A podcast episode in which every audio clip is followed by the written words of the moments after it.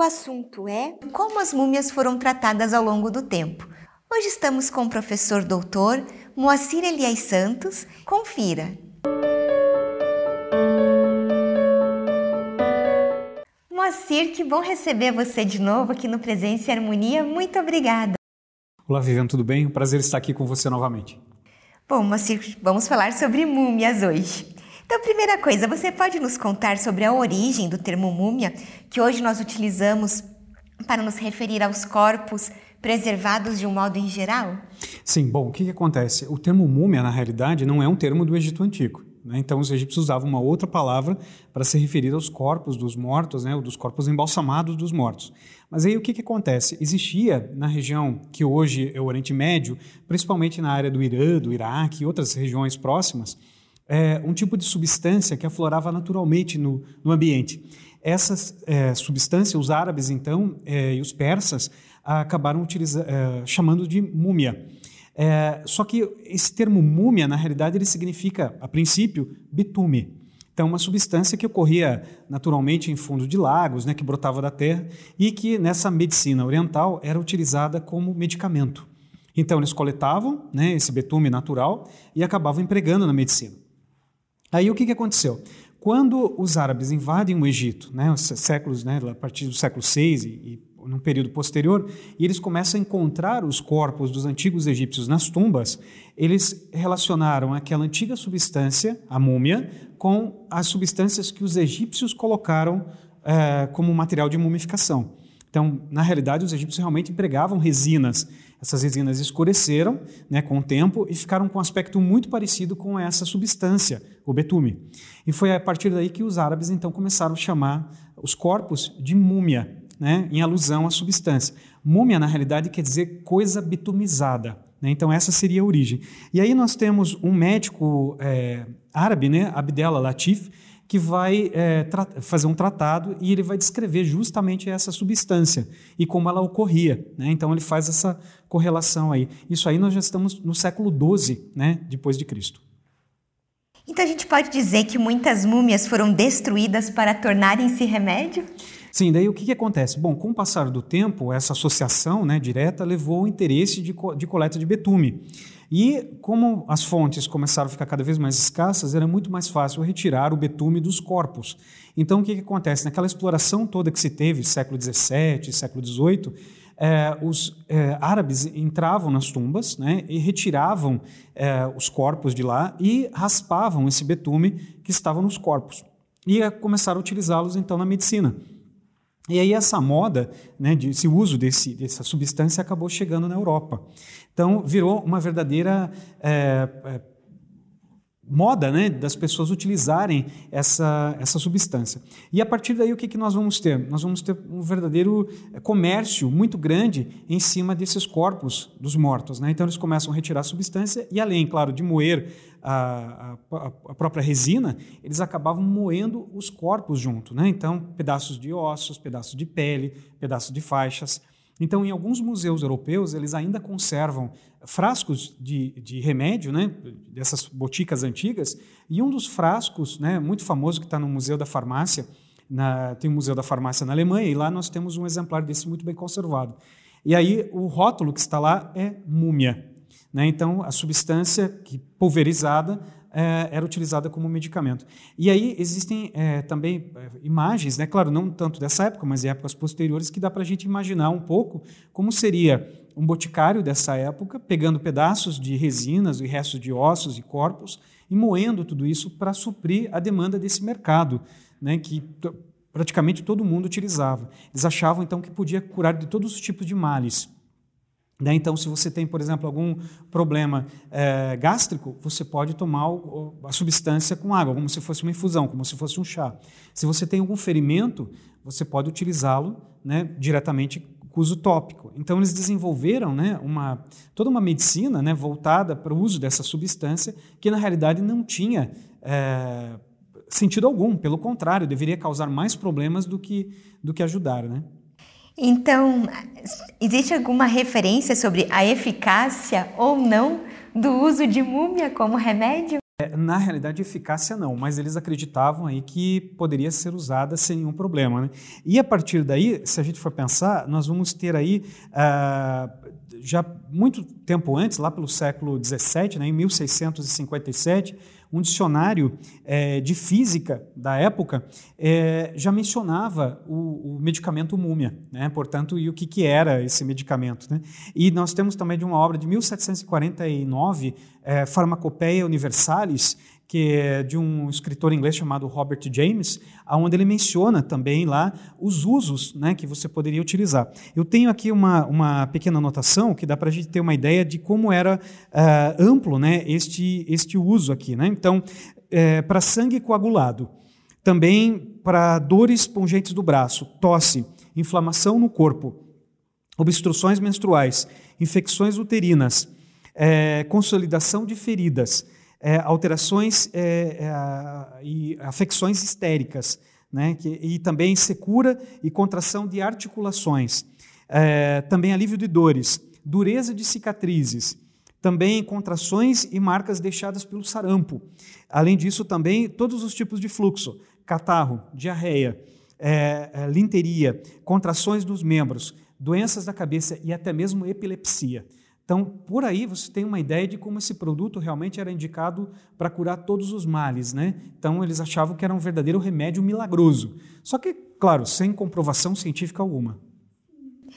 E além de remédio, as múmias também foram utilizadas como, como pigmento para tinta? E se você pode nos contar a respeito disso? Pois é, então você veja, além dessa destruição toda que os corpos dos egípcios passaram com a utilização como medicamento, nós vamos encontrar também referências, muitas delas, que as múmias foram utilizadas como é, pigmento. Né? Então, a, a origem né, dessa, dessa questão ainda permanece um mistério, mas talvez uma das razões para se utilizar as múmias, porque uh, os artistas, principalmente século XVII, século XVIII, né, eles sempre estavam inovando nas técnicas e pelo menos tentavam que teriam condições de usar outros tipos de materiais. E perceberam que com a coloração escura, justamente do próprio betume que iam junto com os corpos, poderia dar um efeito muito interessante nas pinturas, principalmente pinturas com muitas sombras, né, como é característico da arte dessa época. E a partir daí eles começaram então a moer os corpos, né, e além de utilizar como medicamento, passaram a usar como tinta. E aí nós vamos ter o desenvolvimento pelo menos de dois tipos de pigmento o famoso marrom múmia, né, que era vendido num tubinho, como esses tubos de tinta de hoje, né? Então, e o outro é, que vendia o pigmento em pó para ser preparado, chamado caput mortum. Né? Então vinha numa pequena embalagem. Caput mortum, termo em latim, que quer dizer cabeça de morto. Então, o próprio nome já diz a referência de onde vem a substância. E a partir daí a gente vai ter um uso bem é, corrente. Né? Então, grandes pintores, por exemplo, como Eugène Delacroix, né? e também William Beckley, né? de 1839, de 1863, mais ou menos nessa época, eles acabaram utilizando, sem dúvida, é, esse tipo de pigmento na composição dos seus quadros. Né? Então, era algo é, bastante comum. E nós temos um caso em específico que chama muita atenção, de um pintor muito famoso do ano de 1881, que é o Laurence a, a Tadena. E o Laurence ele é muito famoso porque ele chegou a, nessa época, né, no século XIX, a pintar muitos quadros com temática do Egito Antigo. Né? Muitas pessoas já devem ter visto, inclusive em revista da Ordem Rosa Cruz, né, ou os boletins, já devem ter visto por vezes algum dos quadros representados. Eles são muito famosos. Então essas cenas são muito bonitas. E uma vez ele estava então na casa de um amigo dele também pintor, o Edward eh, Jones, e os dois conversando, dentro depois, logo depois do almoço, uh, o Tadena disse para o Jones o seguinte: Olha, eu estive numa uh, loja onde eles estavam fabricando tintas e me deparei com uma cena inusitada. Eu vi restos de uma múmia sendo transformados em pigmento. E o Jones não acreditou daquilo, né? mas ele falou: não, realmente é real, eu presenciei a cena. E aí o que, que acontece? Ele foi, pediu licença para o colega, foi até o ateliê, pegou todos os tipos de, de, tinta né, que ele tinha com relação às múmias, né, no caso marrom múmia, o caput mortum, e foi até o jardim. Chamou todos os membros da família que estavam lá, abriu uma pequena cova, colocou os tubos de tinta no jardim e realizou um, um, um enterro né, para aqueles tubos de tinta. É, pode parecer estranho, uma história inusitada, mas isso realmente ocorreu. E ainda ele fez com que o, a, uma das filhas ainda plantasse uma, uh, um, um, arranjo floral, colocasse algumas mudas de flores, né, na realidade, sobre aquele, aquele túmulo inusitado. Né? Então são coisas realmente que nós vemos aí que acabaram acontecendo ao longo do tempo. Bom, então de múmias foram remédio, tintas e sobre as faixas das múmias. Alguma informação também de transformá-las em alguma outra coisa? Sim, tem um caso bastante curioso também que nos Estados Unidos, né, é, também isso remonta aí ao século XVII, século XVIII, século XIX, é, as pessoas começaram a perceber que é, aquele material, né, que estava em grande abundância no, nos, ali junto dos desertos, no Egito, nas próprias tumbas, poderiam ser usados para alguma outra coisa.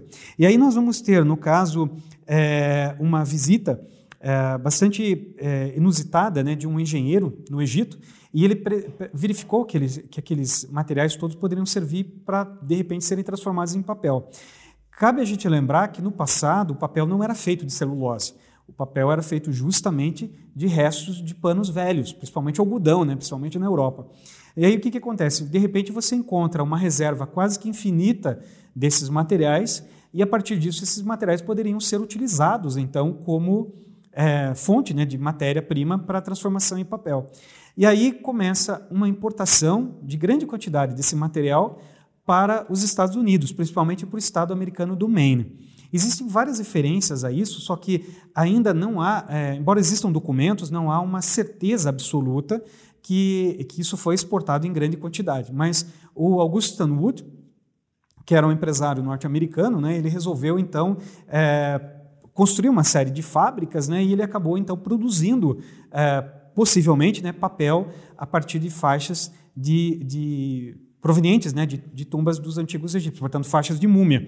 Então, essa é uma história ainda que permanece, né, bem, meio que sem solução, né, por causa da documentação, mas isso foi apontado também dessa possibilidade. Né? E talvez essa teria sido uma das origens daquele papel pardo, né, do papel mais escuro que nós utilizamos para embrulho, que tem ligação direta, então, com a própria coloração das faixas das múmias. Né? Então, isso talvez tenha alguma, alguma semelhança realmente nessa história.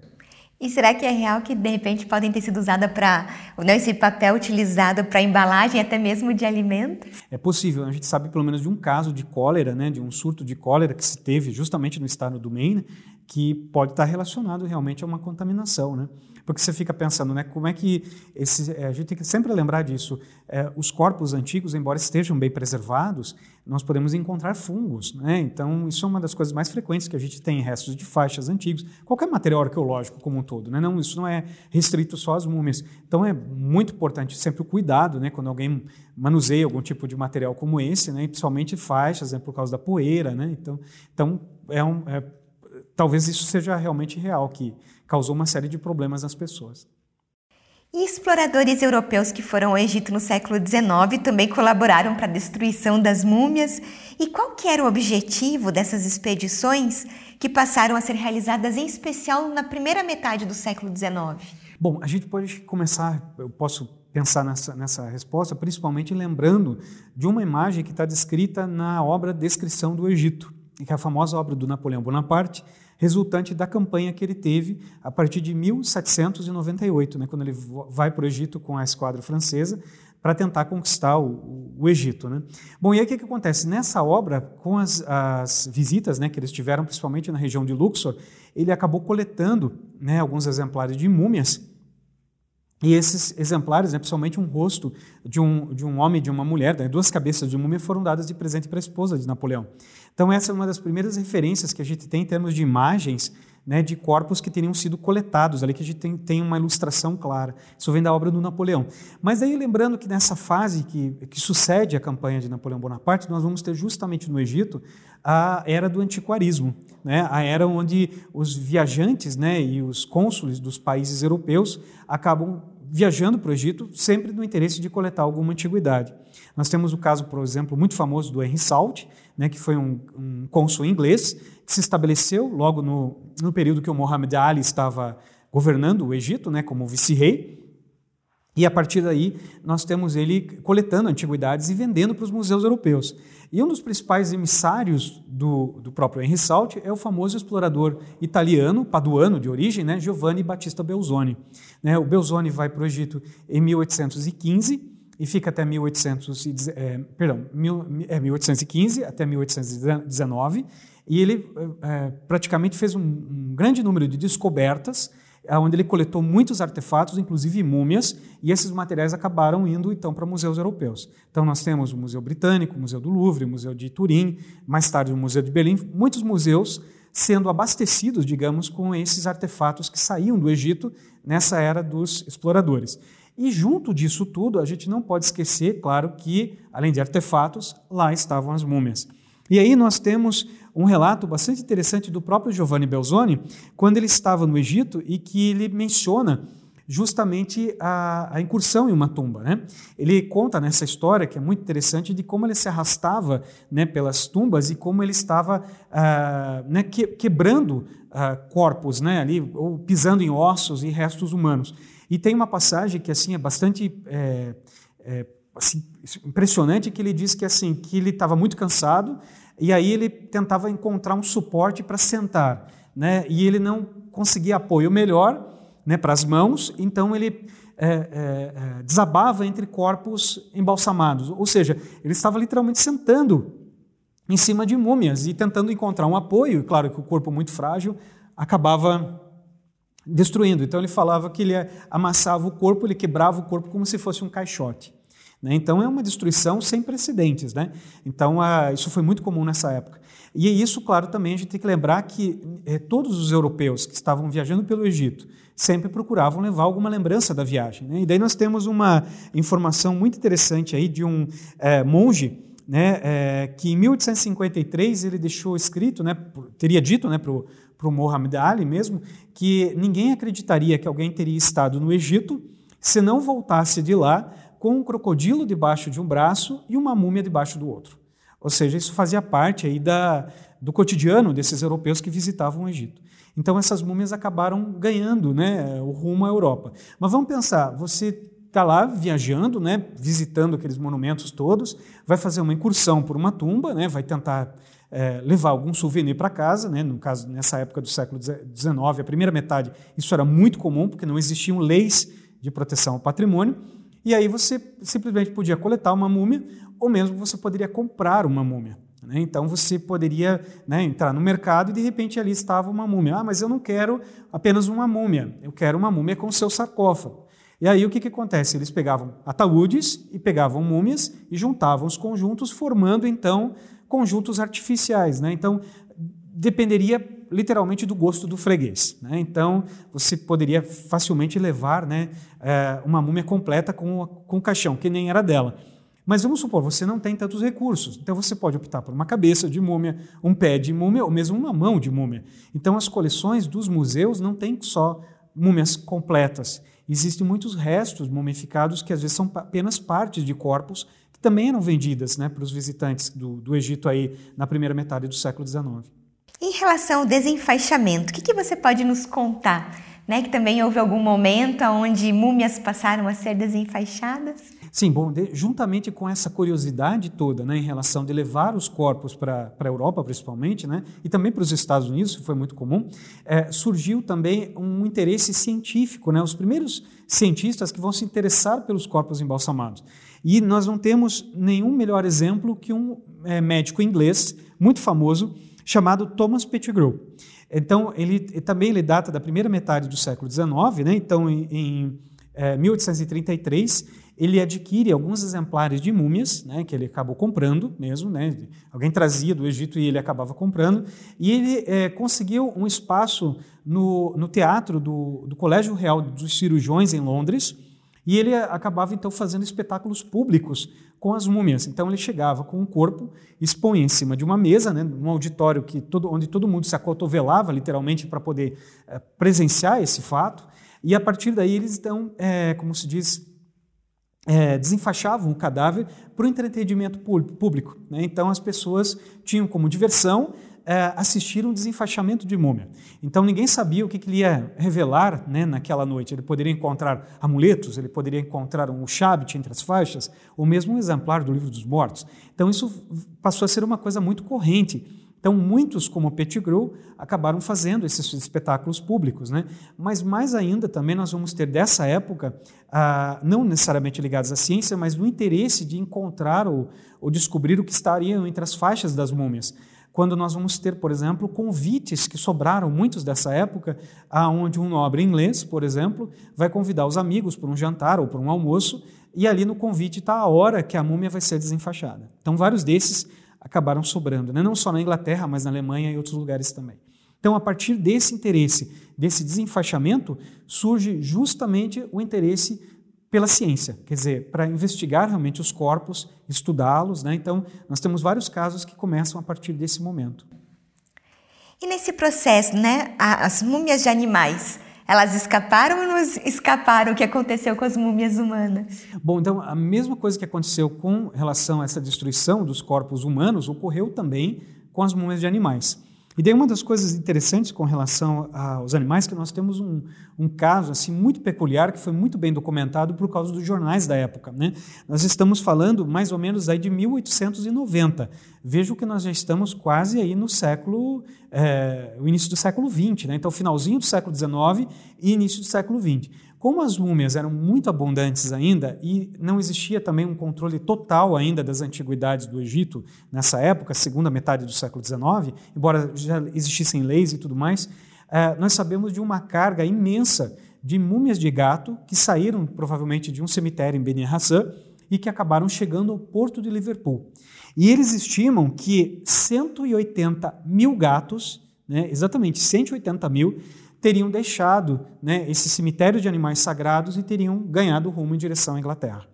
E aí, claro que é, existe um comércio muito grande com isso, e para que, que serviram esses gatos? Serviram como adubo. Então, eles foram vendidos né, em quantidades, eles arrancavam as faixas e destroçavam os corpos. Isso muitas vezes era feito até mesmo no Egito. E acabaram chegando então até a Inglaterra. E a partir daí, eles, os, fazendeiros da época começaram a, a comprar né, essa carga e espalharam é, é, os restos nos campos, justamente para utilizando os gatos como fertilizante. Então foi algo realmente terrível que aconteceu. E é, o interessante é o seguinte, que alguns pesquisadores da época, ao encontrarem esses exemplares, provavelmente no momento que eles estavam sendo descarregados, acabaram selecionando talvez alguns mais bem conservados, e hoje esses exemplares escaparam dessa destruição porque eles estão conservados em museus da Inglaterra e da Escócia. Né? Nós temos, por exemplo, no Museu de Edimburgo, alguns exemplares dessas múmias que a gente tem absoluta certeza que acabaram né, é, sendo salvos justamente dessa carga de destruição, né, que estava sendo levada justamente para servir tudo como adubo. Bom, depois desse longo período de destruição né, dos corpos mumificados dos egípcios antigos, quando que surgiu uma pesquisa né, relacionada ao conhecimento né, da, da mumificação no Egito Antigo e até mesmo um cuidado maior com a cultura material dessa antiga civilização? Bom, isso vai começar também de forma esporádica, né? porque é interessante a gente imaginar que não existe uma data precisa. Né? Nós temos sempre uma data que ela é mais ou menos pontual né? nesse, nesse sentido. Né?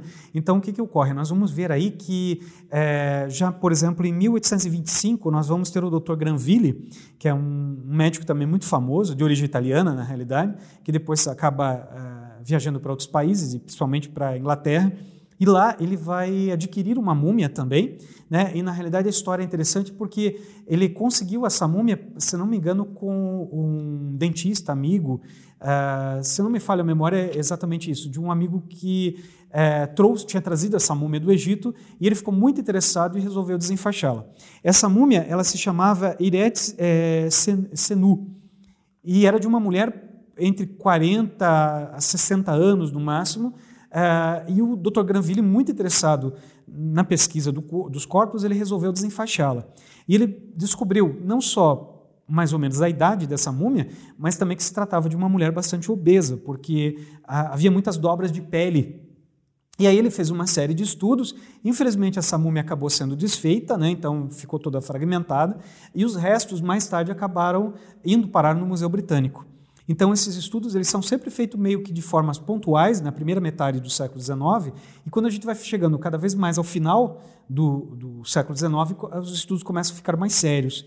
E aí a gente pode falar, por exemplo, da primeira radiografia realizada né, de, de, de múmias, que foi o próprio William Matthew Flinders Petrie, né, um grande egiptólogo inglês, é, que em 1898 ele usou né, um aparelho de raio-x para radiografar os pés de uma múmia.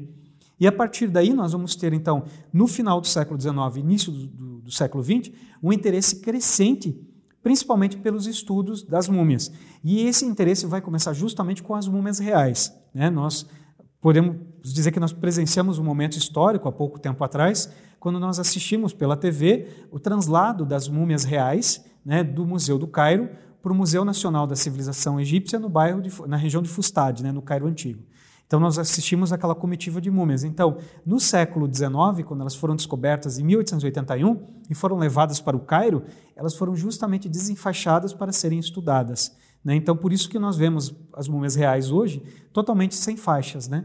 Então, essa foi uma prática aí do, do final do século XIX e já início do século XX. E a partir do século XX, nós vamos ter um grande desenvolvimento, principalmente nos anos de 1970, com uma descoberta formidável que foi a tomografia axial computadorizada.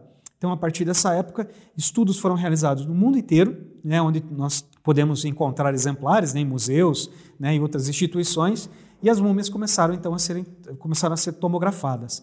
Então isso substituiu o desenfaixamento que existia antes e cada vez mais aparelhos mais sofisticados, técnicas não invasivas são utilizadas para os estudos de múmias. Porque a gente tem uma responsabilidade muito grande em relação a esses corpos nos dias de hoje, porque as múmias elas são bem é, que é um patrimônio não apenas do Egito, mas de toda a humanidade. Né? Então, elas precisam ser conservadas e precisam ser cuidadas. Né? Então, daí a necessidade de cada vez menos usar é, qualquer tipo de estudo invasivo, né? sempre pensando na conservação desse, desse material todo. Né? Então, lembrando que são restos de pessoas, né? são é, restos de seres humanos, portanto, e a gente tem que ter um grande respeito ao trabalhar com esses materiais também. Com certeza.